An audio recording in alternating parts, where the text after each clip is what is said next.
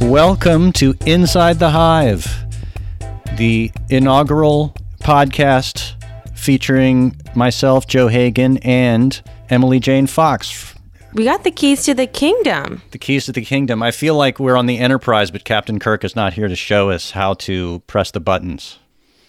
Well, we'll show him a Yeah, thing we're gonna two, right? yeah, we're gonna go to light speed. That's this is like the extent of any of my star knowledge. I've never seen Star Wars or Star Trek.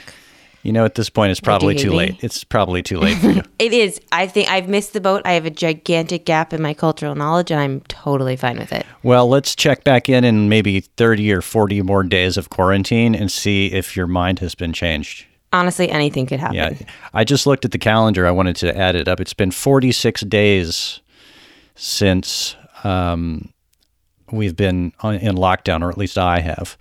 And uh, That feels both way too short and way too long. it's true. It's warping time in all kinds of uh, interesting ways. And we seem to be, yeah, both the news is flowing fast and hard, and yet uh, we seem to be having Groundhog's Day every day of our lives at the same time. It's true. I think I think the weeks feel really fast. By the time we get to Friday, I'm like, how did that happen? But the days feel like years. The days, feel it's like Groundhog's Day if it had been written by Dostoevsky. I just feel like I'm in this like Russian novel that is just never going to end. That's perfect. That's perfect. Can I can I say something controversial? I Please. think I, I every day I have existential dread. I have dread about our political situation. I have dread about our public health situation. I really miss my family greatly. I miss being able to be in the same room with my colleagues. I miss the way that we usually conduct business. Uh, We we are in an industry where so much of what we do is face to face and getting to meet new people. That's I think why we both love doing what we do. But I'm having a really lovely time at home. I think uh, what I'm trying to do is I'm trying to make the best of it. Every night before I go to sleep, my boyfriend and I tell each other what we're grateful for. Oh, that's great. It sounds very cheesy. No, it's But I, I think it makes a difference. And they're very small things. They're very small, usually. Um, but I think it helps change your perspective before you go to sleep. And so you wake up in the morning and you're like, okay, I have things to be grateful for. Uh, I want to, throughout the day, take note of what I'm grateful for so that at night we're not just searching for random things.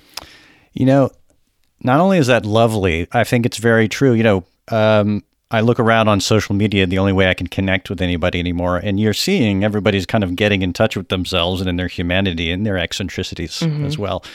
You know, we've got Nick Bilton um, baking his sourdough bread. You know, I've been So much bread. pl- probably playing more ukulele than I had ever expected to play at this point, and Cool. yeah, that's been happening. I mean, you know, there it is, and time. We have the time and the space, so let's do this. You also you also shaved your head. You know, I did. I finally kind of looking at it I now. did that. You know, I put a little Twitter poll on. I said, "Should is this a thing that should happen?" Fifty-five percent said do it. Wow, you really skated on the margin. I ska- if I got a poll that suggested a physical change and I got only got 55%, I would be very bold to take that change. Well, I was probably, uh, you know, going in that direction already, so I just needed an excuse. You know, I needed a little It looks great. encouragement. Well, thank you. Yeah, we're zooming right now, so she can actually see the results of Mm-hmm. that. Um, and that You should post you you need to post a, a picture for your 55% of those and and maybe the 45% will be changing there too. you know, we'll see. Maybe we'll, yeah, we'll have to see the, what the judgment is in percentages later Mm-hmm. on. Um, so You're also doing something else that's very cool on Instagram. Me. Right? Yes, I. Yeah. Well, so listen, you know, we everybody has time now to like organize their sock drawer, and and I uh, alphabetized my record collection, right? And so then I began to think I'm going to just play some of these records for people and live stream them. And this is a kind of thing that if you saw this before the coronavirus pandemic, you'd be like, mm, I don't have the time for that. Suddenly, people have the time, and they're actually uh, watching Sure. and listening to me play these records, which I'm grateful uh, to be able to do for them. It's usually something I would have just done alone in my living room with maybe a couple of friends or something. But So quarantine has taken a solitary activity for you and brought it to the masses. I guess that's really true. I guess that's true. And I'm also just looking for an excuse, or I'm trying to justify this expansive record collection that I accumulated over the years, which um, If you want me to justify anything you've spent money on, I'm your person. I can justify any money expense. Yeah, I like that. Well, I, I hope that you and I keep doing it. In fact, just yesterday I received um, another record that I ordered off eBay from Japan, and uh, I let it sit. What did you order? Yeah, I let it sit in quarantine for 24 hours. You know, As you as do. you do. Yeah, What's it was a Count Basie record. Yeah, I've been going back to the classics. I'm trying to just listen to music that um, is delightful because. Uh, What delights you now in, in quarantine or in self isolation? things that delight me.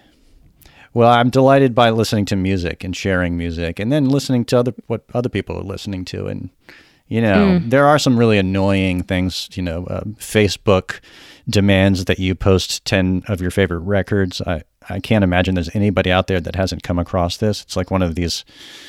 It, you know, you're going to have like ten friends that demand that you post all your favorite records, and I don't necessarily want to do that, but Do you comply? you know, I have done it in the past, but you know, you're just sort of spinning your wheels. I, I don't know. I'm I'm ambivalent about um, social media. You know, there was the one where everybody post a picture of yourself when you're 20. Did you see this one going Yeah. around? Did you do that? Uh, I did. Yeah, I d- it was inescapable. Yeah, it was inescapable. I did it too. It was humiliating, but I did it anyway. I, I'm non compliant with those things. If I get tagged in those things, I just don't do it. Yeah.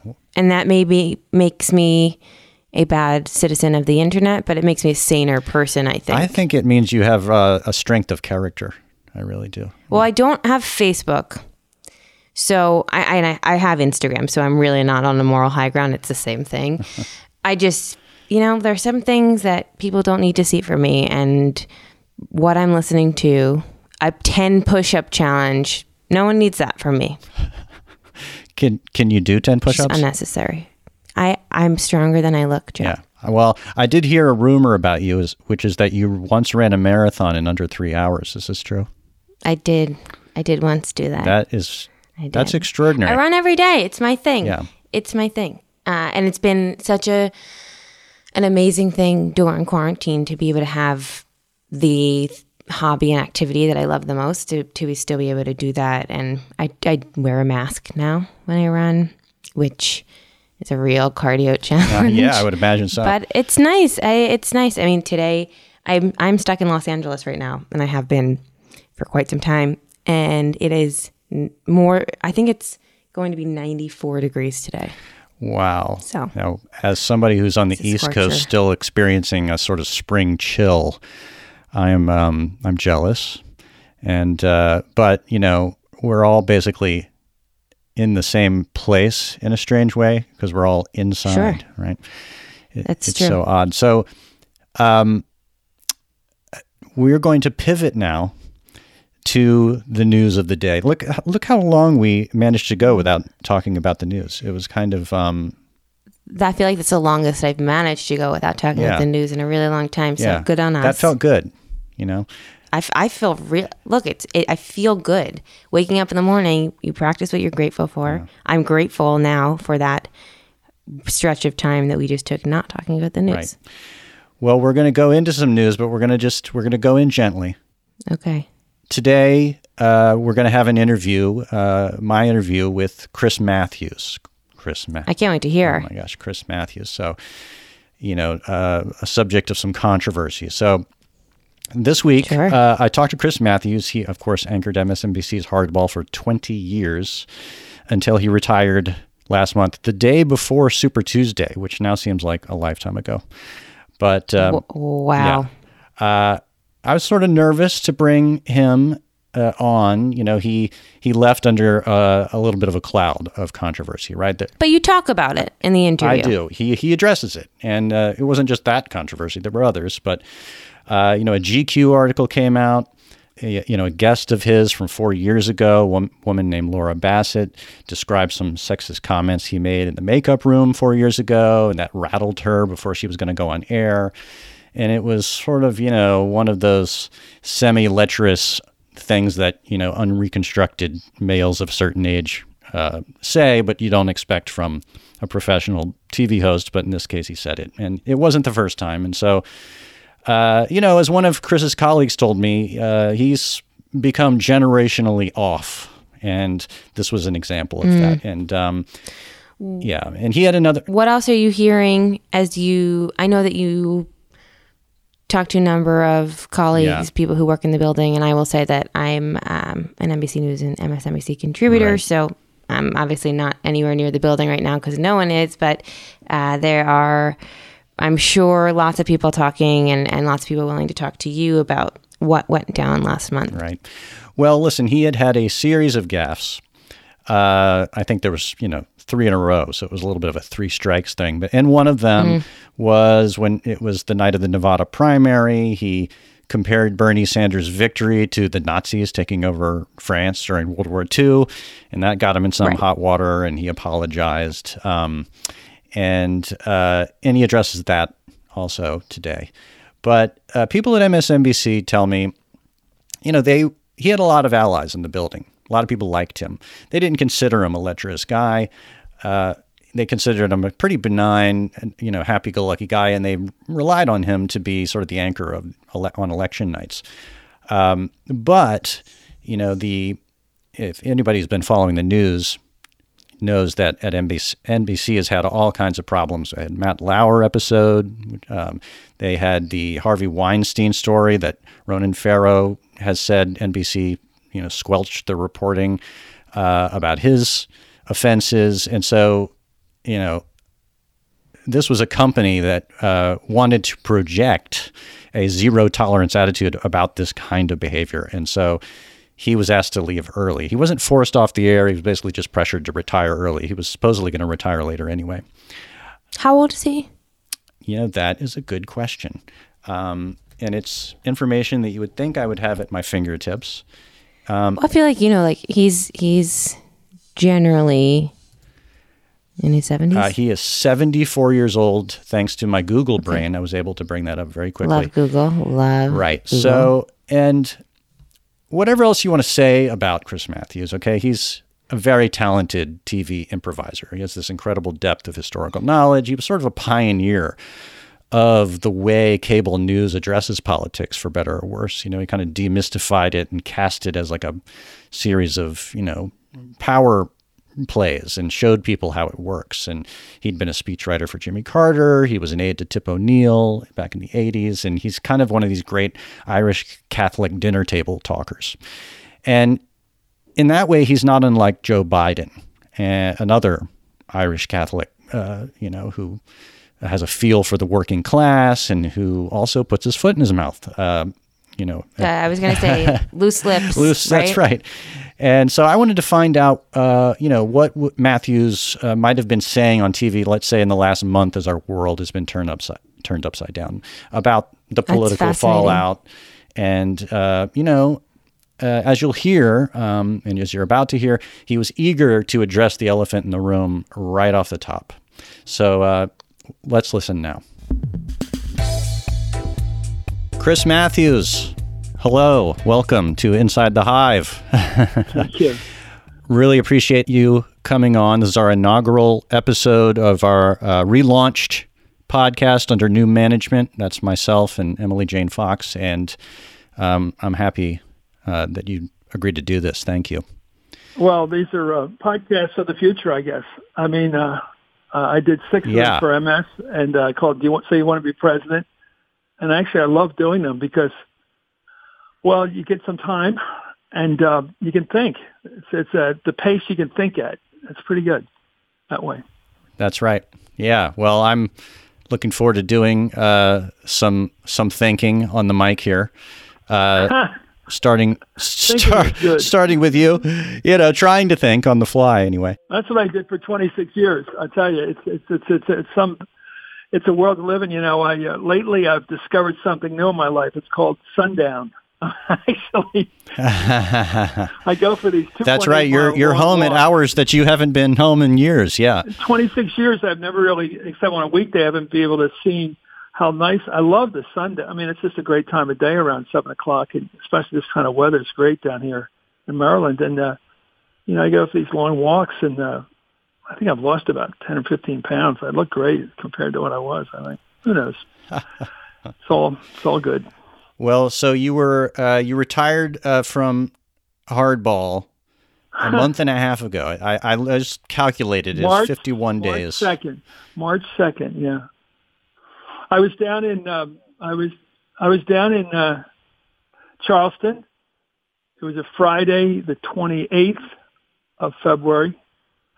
And uh, I was going to do the show, and I did do the show, and I was supposed to stick around for the primary, and I was going to go to Texas on Tuesday to cover the um, the, uh, the Super Tuesday out of Texas because everybody else was out in California. And then uh, I heard about this online article that said that reported that four years ago I complimented someone who was sitting in the makeup chair getting ready for the show. And I said, as I said on Hardball when I ended the show that Monday night, those comments are inappropriate in a workplace. And um, that's what happened. Yeah. Can you, you know, tell me like what, how did it go down? How did that happen? Well, pretty much what I just said. I mean, it, it's, uh, it uh, I wasn't I didn't argue about it. I didn't deny it. I, I had vaguely remembered it, I guess, and I I uh, I accepted the the credibility of the of the complaint and the, and the article. I had no I didn't want to challenge the person who made the complaint or wrote the article. I thought it was very credible and certainly within the person's rights to write that article. Of course, that was highly justified. And uh, you know, I uh, basically uh, you know it's you I, I basically, as I said, to repeat myself, in you know, it was inappropriate in the workplace to compliment somebody on their appearance, and uh, this was in the makeup chair, and uh, I did it. What more is there to say? What more is there to say on this show? I can't think of anything. Right.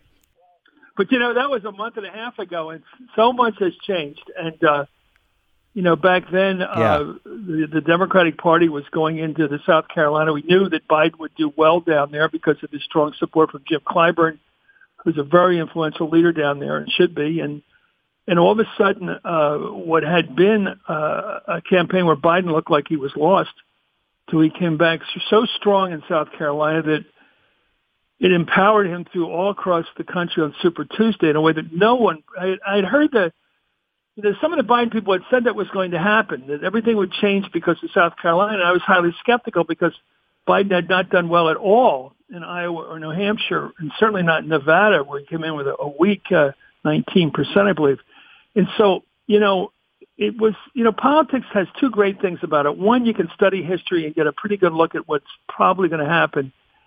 And the other part of politics, Joe, you know, is it totally phenomenal. I mean, things happen that just, my God, was that going to happen? Nobody was predicting that. And uh, it's like uh, Trump in uh, 16.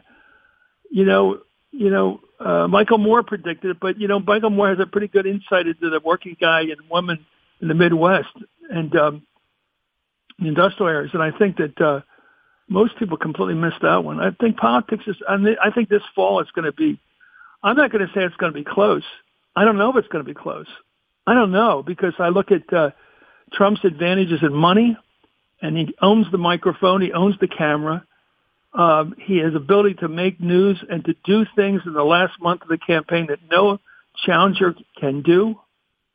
And uh, at the same time, I think that uh, I think that uh, he will be blamed for the economy, and that's why he's very yeah. concerned about getting the economy on an upward slope by uh, by late summer, I guess. And uh, Chris, you you said something um, interesting when you uh, you know before you left in your final um, kind of speech when you were retiring in the evening of March second, which I thought was a really you know you said some really candid um, things, and one of the things you said was that the younger generations out there are ready to take the reins. We see them in politics and media fighting for their causes. They're improving the workplace. You said. And I thought that was pretty candid acknowledgement of what was going on at the time, but also just more generally. And um, you know, at the time, the issue was for a hot minute, it looked like Bernie Sanders was going to be the nominee. And yeah. on the air, you were pushing you were pushing back on on that, uh, you know, you made at least one comment that got you into some hot water. You apologized for that, but you weren't alone in this. You no, had no, James Carville out there warning. Not over that again, but that, that that that you know when things get distorted, you have to deal with it. Yeah. And I understand, but like you know, you were out there, and James Carville also, and other people were sort of pushing against against uh, Bernie Sanders. And um, you know, is it fair to say that you know that you were uh, and MSNBC, I think broadly, um, you know, was skeptical and, and, and critical of Sanders and maybe even pro Biden, really. You think so? Going into that. Who was pro, who was pro Biden on the on our who was pro Biden on uh, primetime MSNBC? Well, that's what I'm asking. I'm like I'm asking no, no, whether you, you no, Joe, you just said that yeah. we were pro Biden. Who was pro Biden? Yeah, I, well, I'm asking whether you were. Give me one. Give me one. you're, you're proposing. well, I mean, I you were. Uh, there was, uh, you know, there was some talk of like uh, the Bernie's followers being brown shirts, and you know, this sort of radical thing, the revolutionary um, kind of uh, energy of the and, and well, his I message. Think in all fairness, there was there was that that side argument about behavior by certain supporters. Yeah. Uh, yeah.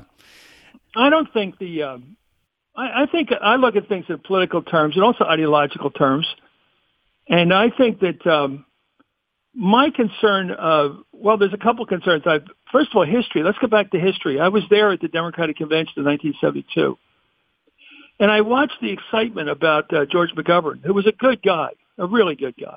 And he was getting right. the, the thrill, the excitement of people down there in Miami Beach, uh, people dancing. I remember John Kenneth Galbraith, the, the economist, dancing in a circle. And a guy from Holy Cross, a guy named Kay Monahan, they were thrilled that they had won the nomination against a, a moderate, uh, Ed Muskie. And 49 states later, it was over. It was a disaster. And uh, I think the parties, American parties have been – mostly successful when they've been able to grab the middle because the middle sits there. I think there is a sweet spot in American politics. I noticed it in one of uh, Bloomberg's ads. His campaign didn't work, but one of the ads was very effective because it talked about Jack Kennedy, the president, and Ronald Reagan, the president. And somewhere in there, people on the left, or I don't know, right, don't want to hear it. But there is sort of a sweet spot there in American politics, somewhere there between Jack Kennedy and Reagan, where the American people is very happy to be. And this is not left and right. This is not the advocates or the activists. This is where the country tends to settle down. And the closer you can get to that, I think the, the smarter the politics. I think that's what, something that I've been thinking about a lot because I've been through these. You know, it, when you go right. through these campaigns, and you also see how effective the Republicans are at destroying a candidacy if you saw what they did to Dukakis, who was a good guy, a clean, clean as a whistle, governor of Massachusetts, in many ways, uh, a very uh, classic sort of Yankee reformist politician. They turned him into a foreigner. They turned him. They just treated him like the strange card king. Remember the ACLU and wouldn't salute the flag right. and all that terrible. And it turned 25% of the people around. That election went from 17 points for Dukakis to eight points against him. And then actually at one point right. in October was worth it. Same thing with swift boating John Kerry, who went over and got shot at over in Vietnam. They turned him into some kind of problem in his war record. So when you take right. a guy like Bernie Sanders to go into a general election, you can just imagine because they're going to do the same thing. I don't think so effectively with Biden. Where do you see how they right. use their money? Because Biden's numbers are 49, 42, the latest polling on NBC. And I got to tell you, that's a decent margin. But you watch and see. That's a decent margin. What they're going to do because see, Trump is still 46 percent and holding strong in approval.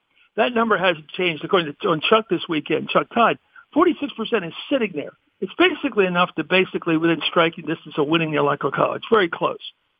If you take away California right. and New York and some other states, it's basically electoral college 50-50. So what happens if a Bernie gets situation goes in that with his record and his foreign policy stuff he said over the years? They just croak him. But I don't know. I mean, there's nothing, you never know. If the economy stays bad, I mean, Bernie has been very uh, believable. He's very credible. People think he's honest. He's, he says what he believes. But what I was watching was history possibly repl- re, uh, um, continuing what I'd seen early on in my political career when I was working for the DNC as a volunteer and I was working for a senator down there in Miami. I saw that excitement about it. And sometimes the excitement on the left is the excitement of beating the center left, and sometimes the excitement on the far right is beating the center right. And they missed right. the um, the general election.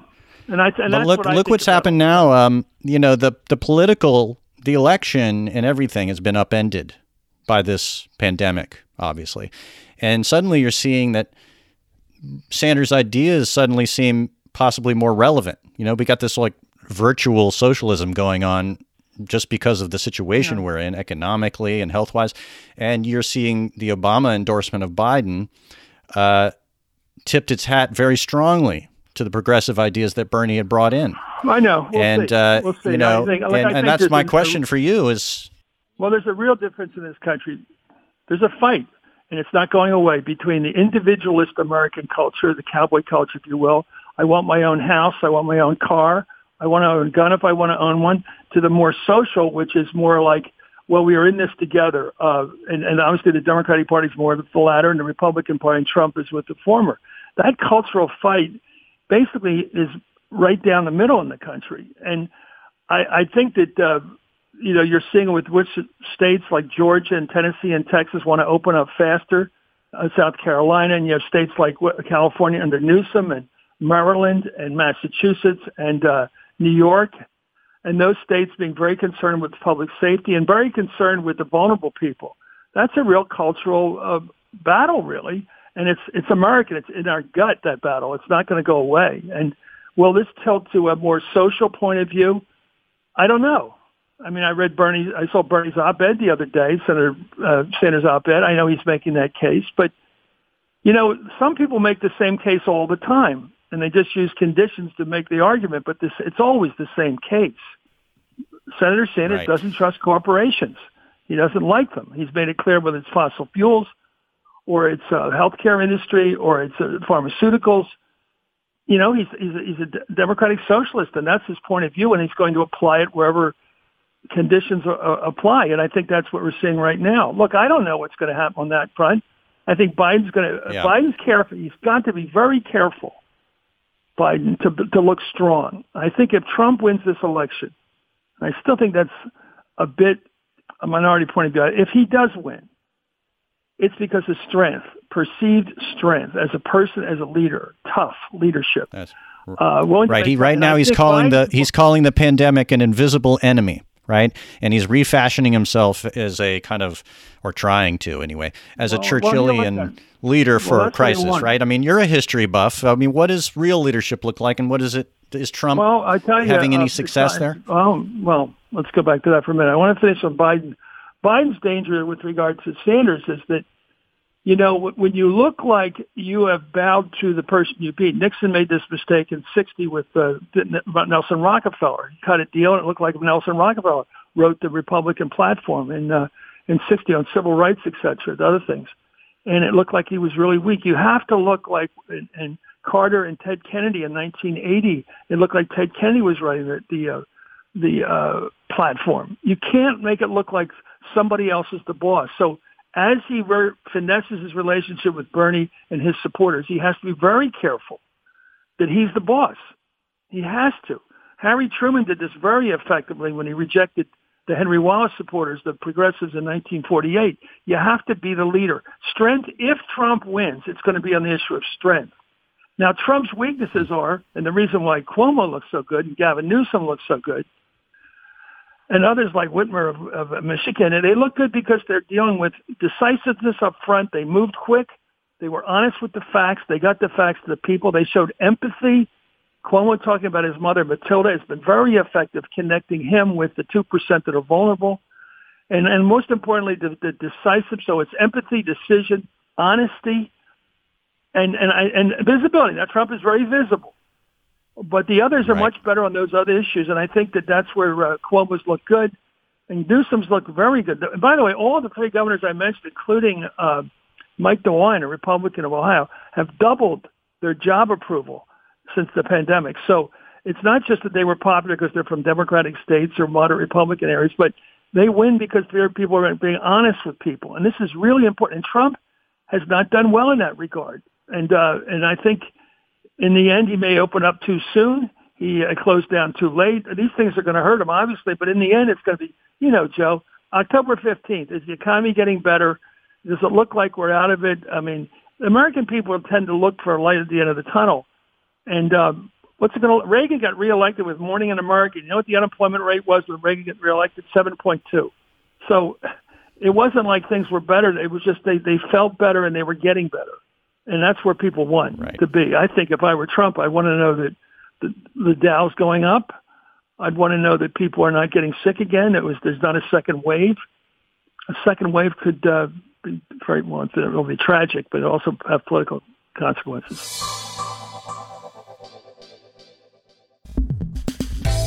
You know, you, you mentioned the word empathy. And I, I was thinking about uh, an article I saw in the Post. It was actually from last year by a professor at University of Texas about FDR's response to what went on, uh, you know, after the Great Depression.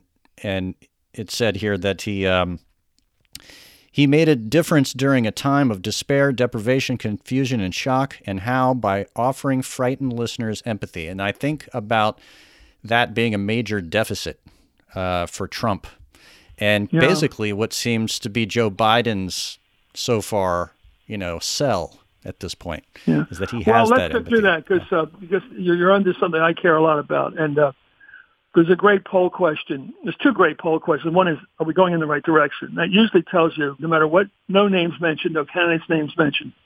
When you say, are we going in the right direction? That's a key question for the incumbent generally the incumbent, you better be going roughly in the right direction. Number two, does this candidate or president care about people like you? People like you. Right. As I said, I think Mario's son, and he is in many ways Mario's son, Andrew Cuomo, is very good at talking about family terms. He said, it's not the 2% we're going to lose to deaths, to mortality. It's my mother. And I right. think that's my mother, Matilda. He gave her a name and they have a thing in that family where they call their parents by their first names, but that's their family peculiarity. But um, mm, yeah, I think that's the one. I meant Eddie Rendell, who was probably the best mayor we've ever had in Philadelphia. If you read Buzz Bissinger's book, it's about um, the scene I never forget is Eddie Rendell sitting in the family room of a hospital, sweating it out three in the morning, with the family of a police officer who was shot in the line of duty that gets me. That that is what politics really is.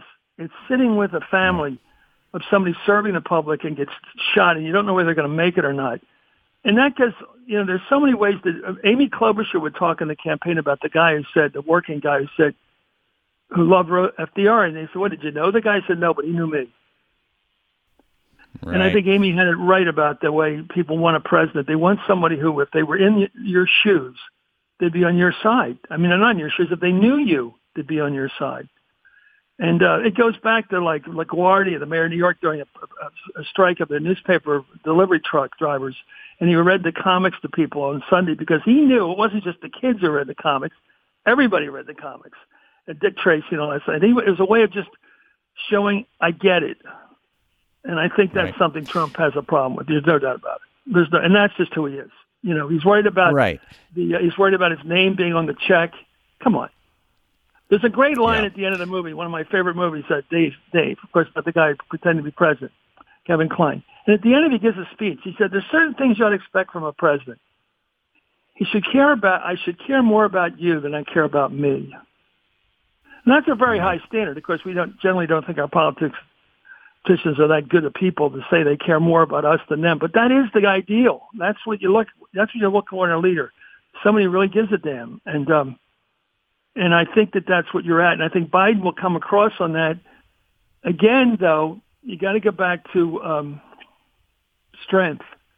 He has to look right. strong you... going up. He has to stand up against him on the floor in that studio. And I hope the hell they don't have a studio audience. I hope the hell we can finally have to go back to debates with just the two candidates, like Nixon and Kennedy, one person against another person, 10 feet apart or whatever, and actually take on each other intellectually, rhetorically, and, and, and soul to soul, and who lo- looks the person you want as your leader, not a bunch of stupid applause right. from the audience. And I think that'd be a great change. Do you do you know Joe Biden?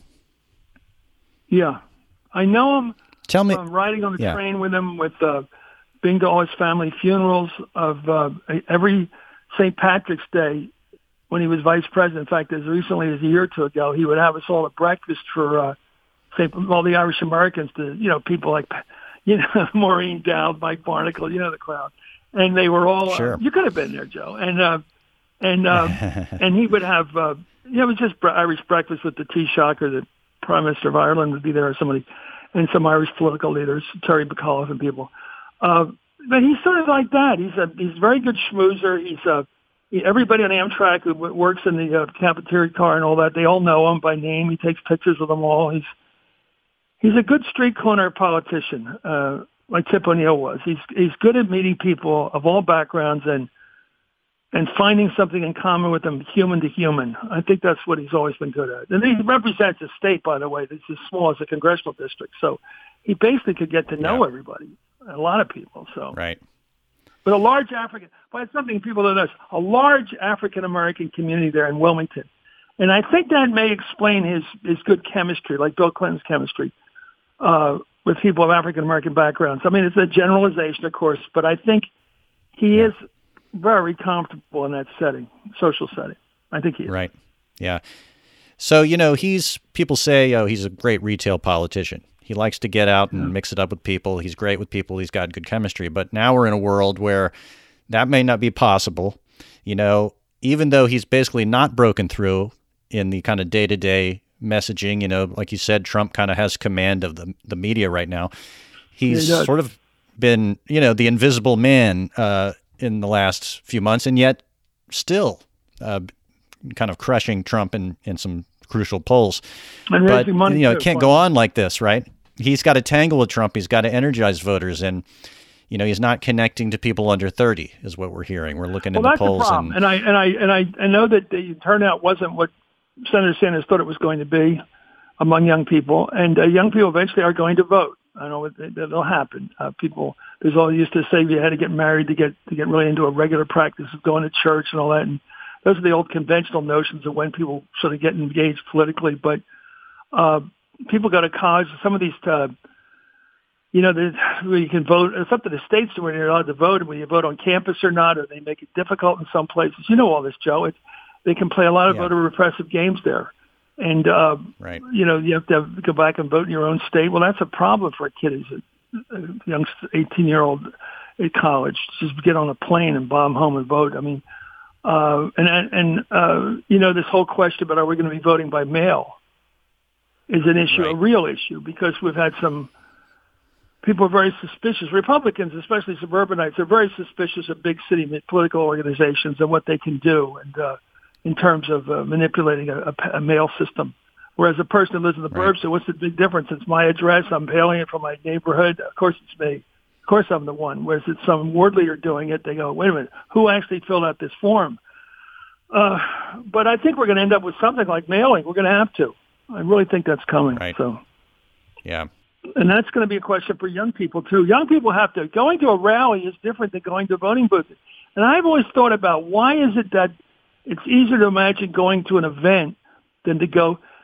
And some of it is um, once you get to be a certain teenage year and you reach 18, I just wonder whether you begin to not, you don't hang around the local community center. You don't hang around some of these places that where older people are quite familiar with. Uh, you're not a neighborhood type. You know, you're not, you're not, it's an interesting cultural question why it's harder for younger people to vote. I, I think we got to get to that and why we can make it easier, how we can make it easier. Well, and in addition to that, Biden has to get them excited right? And the one place that he's been weak so far that people, you know, David Plouffe, uh, the Obama strategist, and I spoke uh, a few weeks ago, and he was saying that Biden needs to break through on the social media game. He needs to get stronger online. He can't look like a, you know, a hostage in the basement. He's got to connect, right? and you know, you know the power of social media. I know, um, and it's changed the game in, in some ways. There are constituencies out there. This is how they connect. This is how they absorb the world. You know, have you gotten your head around that? Have you wrapped your well, head around I mean, I, how uh, that? I, uh, you know, I've done the podcast, and uh, you know, I tweeted last week on uh, Easter and the Passover, and I uh, I, I understand that. the power. Yeah. I, uh, tweeting is something that we did at work all the time. Uh, I had a guy who was a specialist in it, and we were tweeting almost all the time. Um, I think we're going to have to see. I think yeah. politically, it's an organizational tool that's extraordinary. I mean, if you're running for state rep or even U.S. Congress, you can organize your day around. I mean, it is one great opening for people with limited money. I mean, if you're a college professor or a student even, and you go, wait a minute, you know, I want to run for state rep. Okay, that's a reasonable sized constituency. I'm going to every day I go and go. I'm going to walk the district. I'm going to meet people, and then every day I'm going to con- con- converse on social media. I'm going to tell people who I met, what I learned from them. I'm going to keep everybody working for me.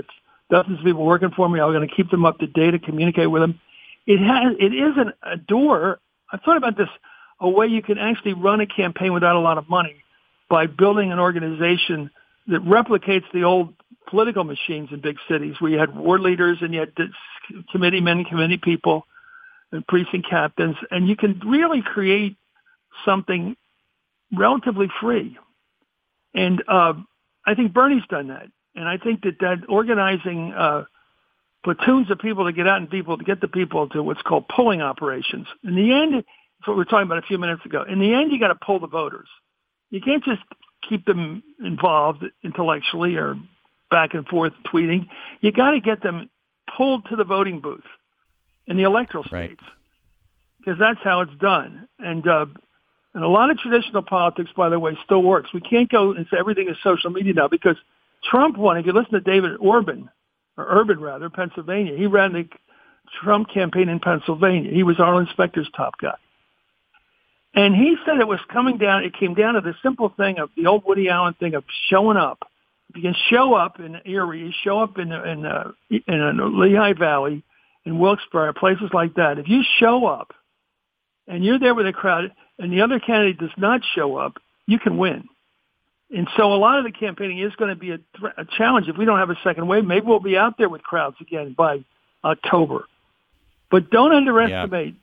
Showing up. I mean, Hillary Clinton uh, missed the ball, I think, on that in some cases. And uh, at least they'll argue that, that, that it had to do with right. media, uh, Minnesota media that worked its way into Wisconsin.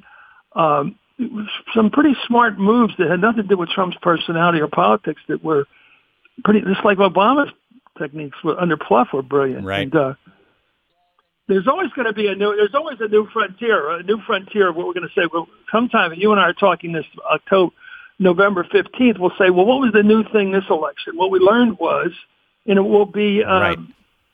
you know, how can Biden schmooze on social media? It's probably the question you've been asking now. How does he shift? Well, and I that's that, that's what I'm kind of getting at, and he needs to look like you know if Hillary Clinton didn't look like she wanted to be there when she was at a rally because she wasn't this retail polit- politicking wasn't her thing. Well, Biden needs to look like he wants to be there in the social media world. And I, I one observation I'm going to make, and this is going to lead to my next question, is whenever Jill is next to him on camera, he looks like he wants to be there. There's an energy that she brings into it. Well, you know, suddenly there's another person uh, in the room. Let me talk about Jill because I talked about an untapped resource, um, political resource. I watched her introduce him down near the Rocky statue in Philadelphia, at the Art Museum, when he announced his campaign. It was blazing hot summer, and I'm standing there in the bullpen there, pretty close. She came in. Now he walks fast. I think that's an older guy's way of showing he's young, walking fast. But she comes in she's very young. She just seems young. And she comes pulverizing, hits that stand, that microphone, and just wows the crowd. It was all power, power, power, strength, right. uh, belief. And uh, she's from Willow Grove, Pennsylvania, right outside Philly, right, right near where I went to high school. And uh, she, uh, I don't know why she's not doing what uh, you know Michelle Obama has been doing the last couple of years. I mean, getting out there. I don't quite get it. Um, She's a regular person yeah. who, who built her own career as an educator, uh, as a doctorate. I mean, she's very impressive and and younger than him, and uh, that's a fact, and it is a right. factor. And uh, and strength. I think she shows his strength. I think people do. There's no doubt people do reflect each other's spouses. I mean, there's no doubt that when you meet someone, you meet the other person, you go, yeah, well, that tells me something I didn't know.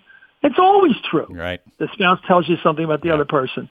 And uh, and she tells you the guy's got something, that he's gung ho, he's yeah. worth being loyal to, he's uh, a worthy hero, if you will. Now, Biden's right. problem, you know, he's been in office yeah. since 1972. He was elected on what we call a drop. It was uh, since they don't have TV in, in Delaware, they had at the Philadelphia market.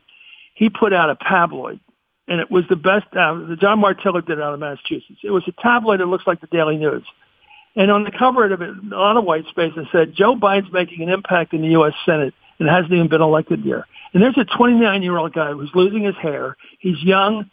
He's a young lawyer, basically, who looked like a sacrificial lamb. Who was not. He ran against a two-term governor, two-term senator, three-time congressman. He wasn't going to beat this guy, Caleb Boggs. But this ad showed him on each page sitting with somebody like Phil Hart or Scoop Jackson or Hubert Humphrey talking the issues in some senatorial uh, background in the Senate building somewhere in the Capitol. And it got to a quarter million people that weekend before the election. Handed out. I'm telling you, he won on that. So talk about the old media. he won on newsprint. Yeah. Okay. All right. He didn't win with television. And so right. here he is in 2020 in a digital age trying to get into digital. And he can hire the people like Plouffe. He can, hopefully he can find people pretty good at it. But you're right. You're into what we're doing right now is different. Uh, it's different than TV. It's more intimate. It's more one to one. You watch it when you want to watch. You listen to it when you want to listen to it. Like my daughter's, a, you know, a Stanford business grad, and I got to tell you, I went to Kennedy School and everything, and Penn, all that before that. And she's starting her own big business, and she's in the media. She doesn't get newspapers, papers at all. She's in the social right. media all day long, and her and her boyfriend, her fiance this is uh, my son Thomas is like this. Uh, you know, I'm the guy that gets up in the morning and loves to read the Washington Post in print all the way through. I like to read the New York Times all the way through. I mean, in print. Um, I think the advantage yeah. of that kind of newspaper reading, by the way, to make a case for the old school, and it is my case, you get to get a lot of peripheral vision when you read the paper like that. You're looking at stuff, what's happening in Pakistan, what's happening in South Africa today with corona, right. coronavirus. I mean, you're, you're learning stuff you're not going to go look up on purpose. You're not going to target it, but you're going to learn it. And that's the great thing about the broadsheet. You're digging it up because it's coming into your face and you're learning things that yeah, way. Yeah, yeah. Well, there's a but lot of like myopia in the uh, in the new media for sure.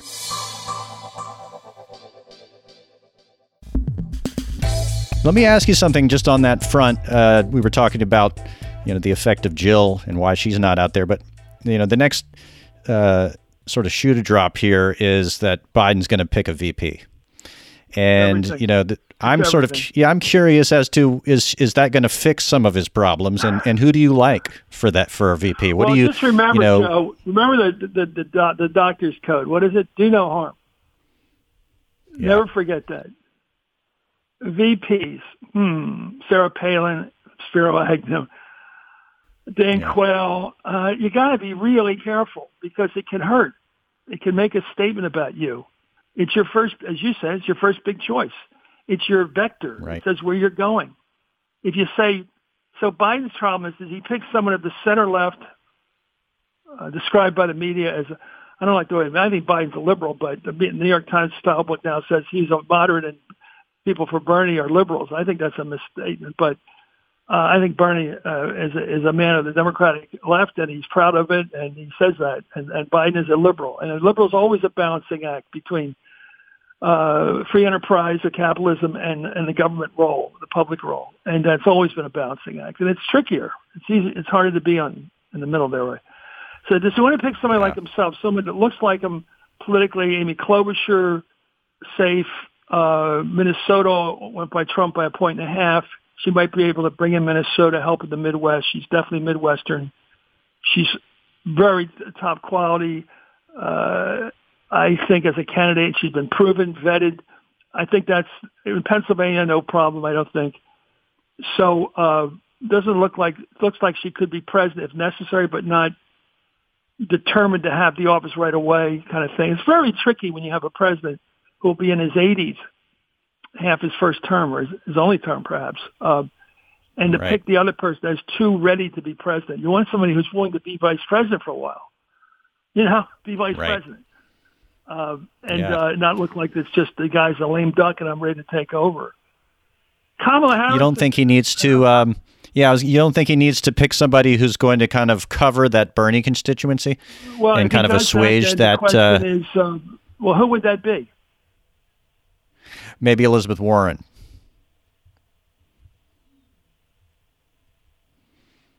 I don't think I'll pick Warren.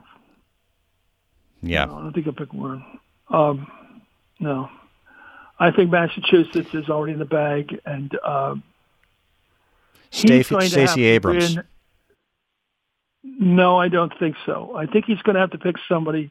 He might because she'll be very comfortable, and she would do okay in Pennsylvania. I think too. I'm just thinking of Pennsylvania, a state you have yeah. to win. Um, I think she's she's very I think very appealing as a human being. I don't know if she has enough status in terms of electoral office. Um, there's nobody perfect. Right. I look at Whitmer. Whitmer is a new person with all the surprise factor of a new person. A governor, I think it's very important to have somebody with executive ability.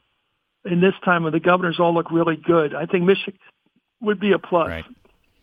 I guess I've been giving a lot of thought to Whitmer as a little more aggressive move, and uh, and and I'll go back to this. Biden has to look like if it's a horse and rabbit stew, he has to look like the horse, not the rabbit. You know what I'm saying? Right. Yep. He can't look like he's the rabbit in the stew and the left is the horse, or then he looks like he's not his own person. You've got to be strong. And he has to say, right. I believe in student own uh, aid, uh, student loan breaks. The people are certain. I'm going to means test it though, unlike Bernie. I'm going to means test to 100 and a quarter, whatever, but I'm going to means test it. People have debts that don't make a, a, a super income, but I'm going to groom it and I'm going to make it my own. And I do believe we have to give kids, young people in their 20s and 30s, of course, once they graduate, we got to give these young adults the money they need to get started so they're not strapped from the beginning. And I also right. think now more than ever. Point you made yeah. a while ago, this new monetary policy has won. There's an argument that's won because if the federal government can print money in the trillions, basically we're doing this huge re- printing of money where we're monetizing the debt, where you're increasing the money supply to account for the more spending by the government. Well, that makes the case of the people on the left who argue we do have a chance for a new monetary policy. We can do it without inflation, but we'll see. We'll see. Right. Yeah. If there isn't going to be inflation, who knows? But I think the idea of paying student debt is something that Biden is comfortable with. He still wants to go with lowering the uh, the, um, uh, the uh, eligibility for Medicare random uh, national health care system. He wants a public option. He's just, he's just to right. sell with brio because these are all moves to the social side of things to the left, and they could be sold as very strong progressive moves uh, without sounding like he's uh, he's buckling. You don't want to look like you can't look like you're buckling because then Trump will just right. run against him as he's he's he's he's Bernie's errand boy. You know what Trump will do. That's right.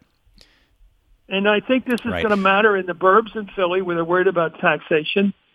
And uh, it's going to in the cultural parts of the state where they're much more pro-gun, pro more individualist and traditional in their values. Um, they, it's always going to be pro pro-life in many ways. I mean, Bobby Casey, the Democratic Senator from Pennsylvania, is pro-life. There's a lot of pro-life cultural feelings about, uh, and they like Biden even though he switched on, the, you know, on the Hyde Amendment. Uh, but Biden has to remain true to who Biden is too, and uh, I think he's going to have to be more Harry, more Harry Truman than Nick Dick Dixon. Yeah, he may be the, you know, he just the uh, auto union uh, just uh, came out and endorsed Biden. He's got a connection to the working class, and maybe no, he, there's a chance a he can deliver. He's, you know, that goes back to uh, Pennsylvania too. Uh, if you're a Pennsylvania politician who is popular in Pennsylvania, it's a labor state. Like San Francisco is a labor city. And there are places they're just pro-labor. They're, they should be pro-labor. And these guys are very aware of what their core rating is. You know what AD, what rating they're getting from uh, from the AFL-CIO voting record, and uh, and they want to they want 100 percent. And so he will know things like uh, the labor law issues, situs picketing, all these different things, and card check. I bet you Biden knows all that stuff cold. You know, I mean right. Jerry uh, Jerry Brown out in California knew, this, knew that stuff cold.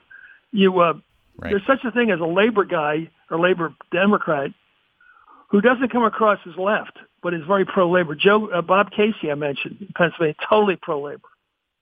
You know, right? Because that's but who uh, my are. my point was that that's who they are. Uh, he can you know, some of these uh, uh, positions that might have seemed ultra liberal at one time, maybe he's the messenger for those, given his connection to the working class. I mean, it's a little bit about talking about student debt and talking about health care as working class issues, and he's got the sort well, of bona fides to. Let me tell you. Let me tell you how the difference I look at it, and it explains my attitude. I think towards Senator Sanders. I think if you talk politics from a kitchen table point of view, like what people need, and you talk about what people really need in life. The, the Democratic Party is not it's not like the British Labour Party. It's not anti-rich people. It's mainly about economic and social security and, and keeping their families together. I'm talking about Pennsylvania. I'm talking about Scranton. I'm talking Erie. I'm talking people. They want Social Security because they earned it. They worked from the times they're 15 paying in this payroll taxes. They want Medicare because they earned it. They worked for 50 years so that if they survive, the male especially survives, you might get 15 years of health coverage that he earned. Same with Medicaid, because people who have long-term care problems and families are all vulnerable to Alzheimer's and dementia. They need it for long-term care. And they want that. What else do they want? They want their young children who, as they go into middle age, they want them to be able to work close enough they can come home once in a while by car. They don't want them heading up into Silicon Valley or New York or somewhere. They want them to live near enough home that they come home once in a while. That is about it. Now you get you enlarge the social, uh, stretch out the social um, uh, safety net, and something like the public option. I think Biden's very comfortable with that. It's a public option to compete with private insurance. Outlawing a private insurance seems a little dictatorial. Outlawing it doesn't sound right. Doesn't sound right. like we don't outlaw anything right. really. What do you mean outlaw? Private health insurance. What kind of a country is that when you can't even choose to buy a, a policy if you can afford it?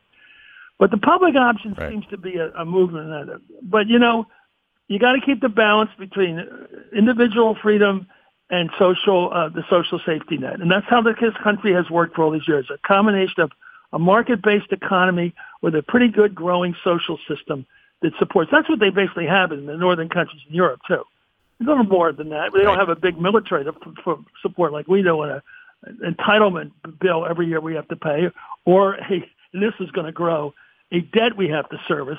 That's something nobody's talked about. All this money the government's borrowing, okay, yeah, they can monetize it, they can print the money, but in the end they got to pay it back at market rates. People that buy T-bonds right. and paper are going to get their interest. This is a fact. I don't know how that's going, to, but it just means a bigger chunk of the federal uh, budget is going to three things: entitlements, paying off the debt, and the military. And the public gets none of none of that. And they go, wait a minute, when are we getting out of that?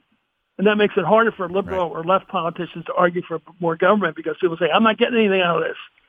So that's going to be a challenge down the road, this debt. It is, because it already has been. Right.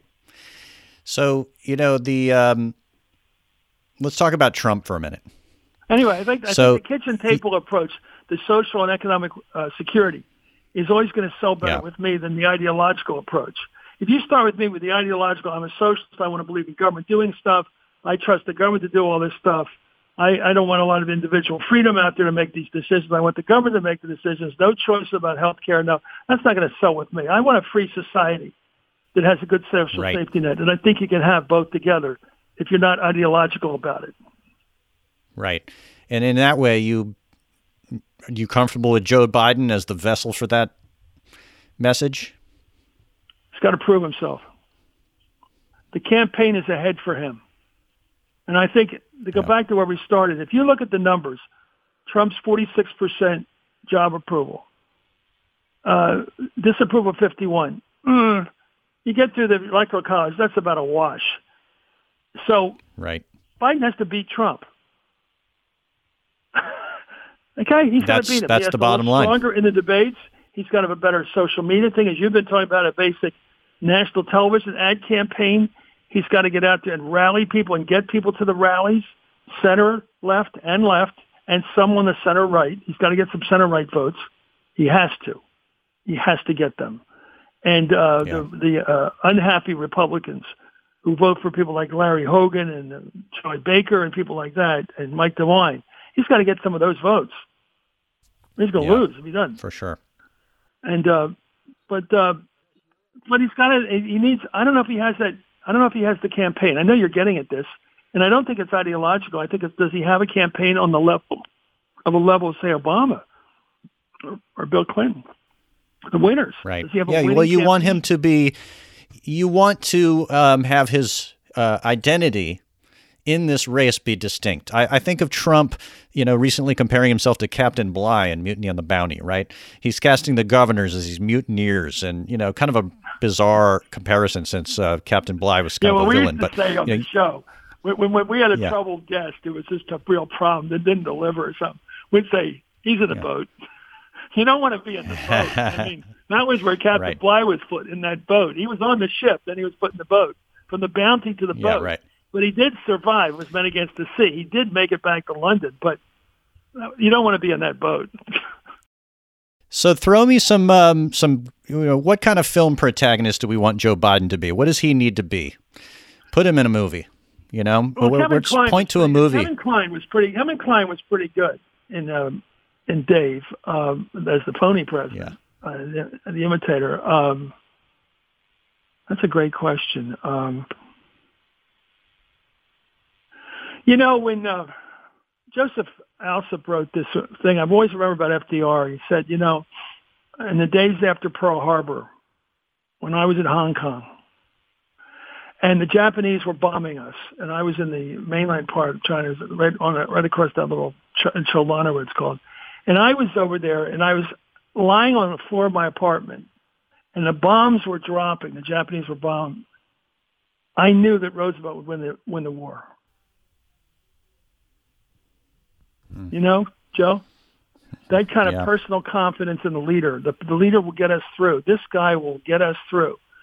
For a while in the primary, I thought all that he knew when it was a designated driver, just somebody to get us home safely. Right. But now I think people want a little better than a designated driver. They want to have someone who can command the helm and make the big decisions in the interest of the country. Right and the general welfare, looking out for the vulnerable, but also being concerned about keeping our economy from dying, not going into a stall that we can't get out of. It's going to take a leader, you know, and we got to yeah. see if Biden's up to it. Yeah, I know that Trump is up to a certain kind of leader, a more more more willful, more ruthless, even a one that's willing to take a leader willing to take casualties. It's going to be one heck of a choice.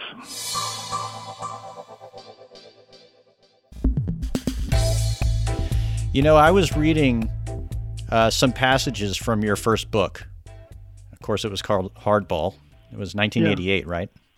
Right. You tell stories of Johnson, Nixon, Kennedy, your, time with Tip O'Neill, and it's sort of like inside the game, the Machiavellian sport of politics, which became your calling card for you know the last many years on cable news. And now here we are years later. The warp and woof of history has taken us into all kinds of unimaginable places. But we've got Trump, right? He's like the political id, in, in some ways, the ultimate hardballer.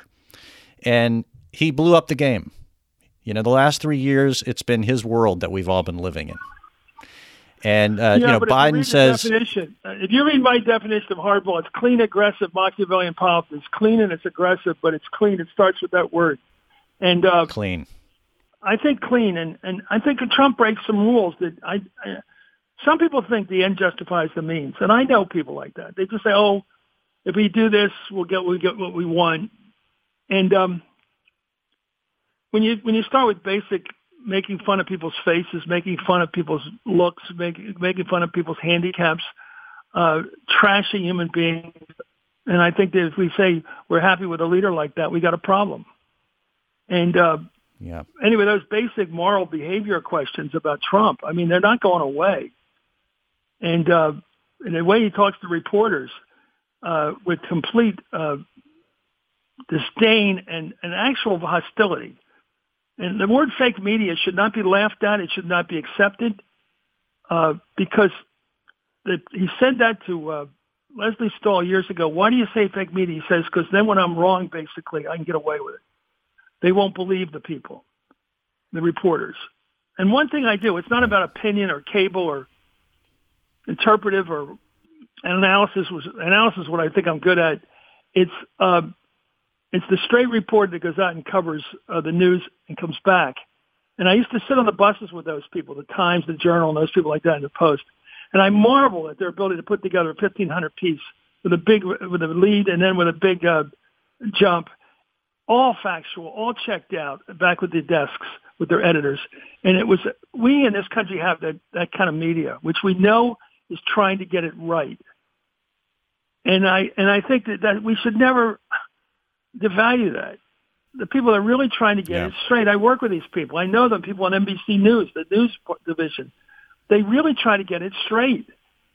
You know, you know, and uh, this is something we got to treasure. And I'm, maybe that's my speech, but uh, my daughter-in-law is on the reporters committee, working on this full time. That's what she does to protect the rights of reporters. My daughter-in-law, and uh, you know, I, we got to believe in it, Joe. Yeah. Well, that's, you know, Biden's message uh, at the outset of his campaign was, you know, Trump uh, has to be an outlier or that's the end, right? He's he's painting a pretty dark portrait of what happens if Trump is reelected. And my question for you originally was, you know, to have the rules of the game changed. I mean, can we put the genie back in the bottle and have people, you know, trust factual information ever again? I mean, that's that's the sort of terrifying um, lack of ground we find under our feet in this moment. I agree with that. I agree with that. And uh, well, let me tell you, Trump has may have met his match with, uh, with Dr. Tony Fauci, Anthony Fauci, who I've known forever. He goes right. to my church. He went to my college. He's always been Tony Fauci. He's the stalwart. He stands up. He delivers the truth. Uh, Trump better not mess with him. And I tell you, because in the end, that guy standing next to Trump is all he's got. Because then it is complete political talk if, without him standing there. Ironically, he needs them. And, uh, right. You know, we've had people in our government over the years who've run NASA, who, who run programs that really matter, FEMA, and they're not political. T- no, FEMA is not a good example. NASA is a good example of people that just, just do the work and get the job done and can be responsible right. for incredible uh, enterprises. And um, I got to be believe that that deep state matters, and I'm for it. I think they that is what Trump's afraid of, and that's why he keeps attacking it. But the experts are going to get us through this thing, and uh, it is going to come down to testing. It's going to come to a vaccine at some point, and uh, Trump's not going to invent the vaccine. He's not going to come up with adequate testing. He's throwing that to the states. Um, I, I am impressed, though, that public service seems to look pretty good right now with the governors and public service at the level of New York State and Albany and Sacramento and Columbus, uh, you know, and Lansing. It looks like people are actually coming to the fore and ra- rising to the occasion. I think it's so true about these governors when they're running at 80 and 90 percent job approval. And uh, part of that's because they got the real responsibility. Their states, they don't just set speed limits. They determine what our education systems are, what our marriage laws are. I mean, what our drug laws are, our alcohol, just everything in our life is so much controlled by the public safety responsibilities of the governor. And we're learning that in our federal system. And uh, thank God we've got people at the state uh, governorships, like Wolf of Pennsylvania, all these people have all seemed to have risen to the occasion. And uh, and I think that's a that, that's a pretty good indicator where normal will look like when we get back to it. One of these governors may be the next president. That's right. And I also notice on the media side, uh, Chris, that you know the highest rated uh, news show on TV right now is a network news program. You know, you're getting people going rushing back to what people thought was a dead institution, which is the evening news. I think that you know people are looking for some sort of security in their information because now it's a life or death thing right? You you can't trust all yeah, the kind of I like. Think there's always, I think the ideal of the objective, the truly objective, is always has to be reasonable. I mean, Cronkite was a liberal. He would have told you that. People knew he was a liberal, but people people believed he had the facts. They knew his point right. of view. Uh, you know, and when he said the Vietnam War wasn't working, we weren't going to win. It was going to be a draw at best. People believed him not because he had a lot of opinions before that, but because he withheld his opinions before that. Yeah. As somebody said, you only get one card at that. you get one card at expressing your opinion. The rest of the time, you better be yeah. fact driven. Although I got to tell you, in all the years I did hardball, and uh, one thing we were we were we were heat seeking. I don't doubt. I would never deny that we didn't look for excitement and cover the biggest story that was hottest that night. We always went for that. I always said dessert first. This is where we're going. Go with the story people are talking about right now at seven o'clock. Don't go to another story. Don't say eat your, uh, you know, eat your vegetables now. We'll get to the meat. No, let's get to the meat right now. And I think that that yeah. we, we were always fact driven. I always say to the producer, "Who told you that? Where'd you get that from? Where'd that come from? I want to know it before I get on the air." And don't tell me something while I'm on the air because then we haven't had time to check it. So I think fact driven is very important for any medium, even opinion opinion uh, uh, opinion uh, journalist right. needs facts. Right. And the, the best columnists right. today are the ones who have facts in their columns, news reporting.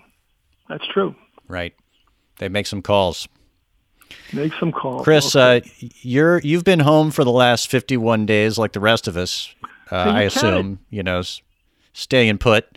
Um, how you how you biding your time off air? I mean, has has it well, been, been uh, tough? Uh, I've had this. I've got a big book, Joe, due uh, with Simon and Schuster due uh, next February.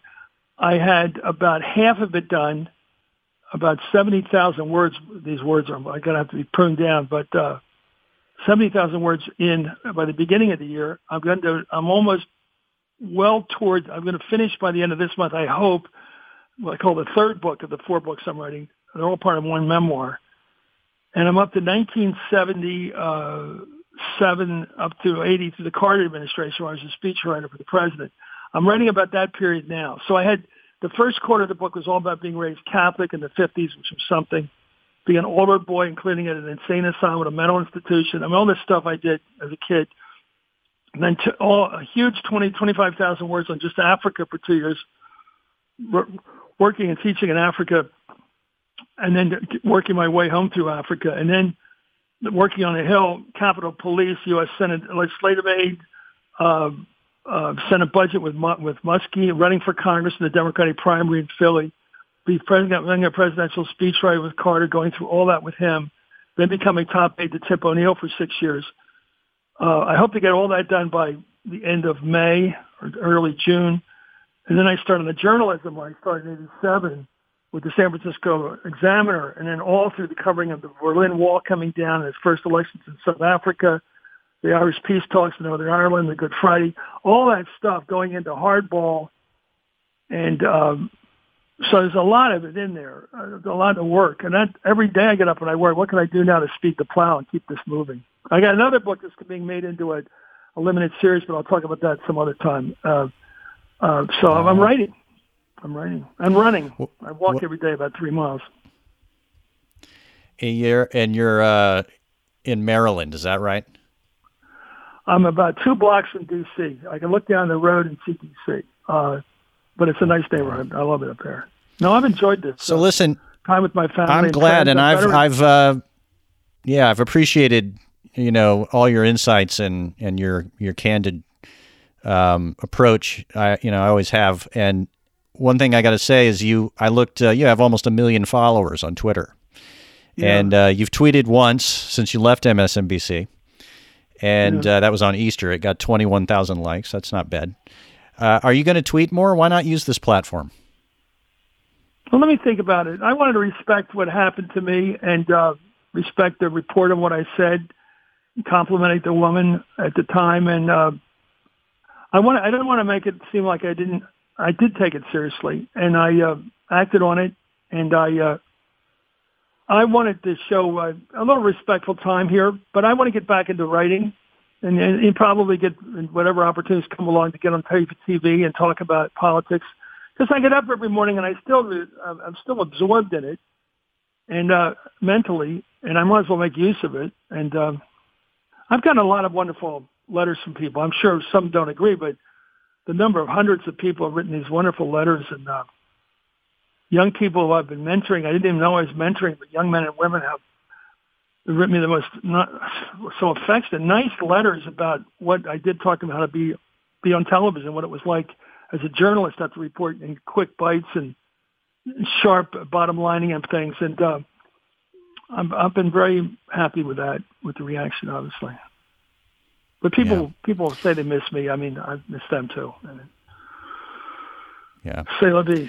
Well, well, listen, Chris Matthews, thank you so much for uh, taking the time today. Um, I know a lot of people are going to be interested to hear what what you think because uh, you know you haven't uh, been out there saying it, and I think they're gonna they're gonna want to hear it, and it's interesting. So, okay, and I so appreciate all the uh, historical context. I'll say uh, Joe, I'm going to say it's uh, Biden in a close match, uh, but uh, uh, highly unpredictable. But probably Biden. I'd be more surprised by a Trump victory than a Biden victory.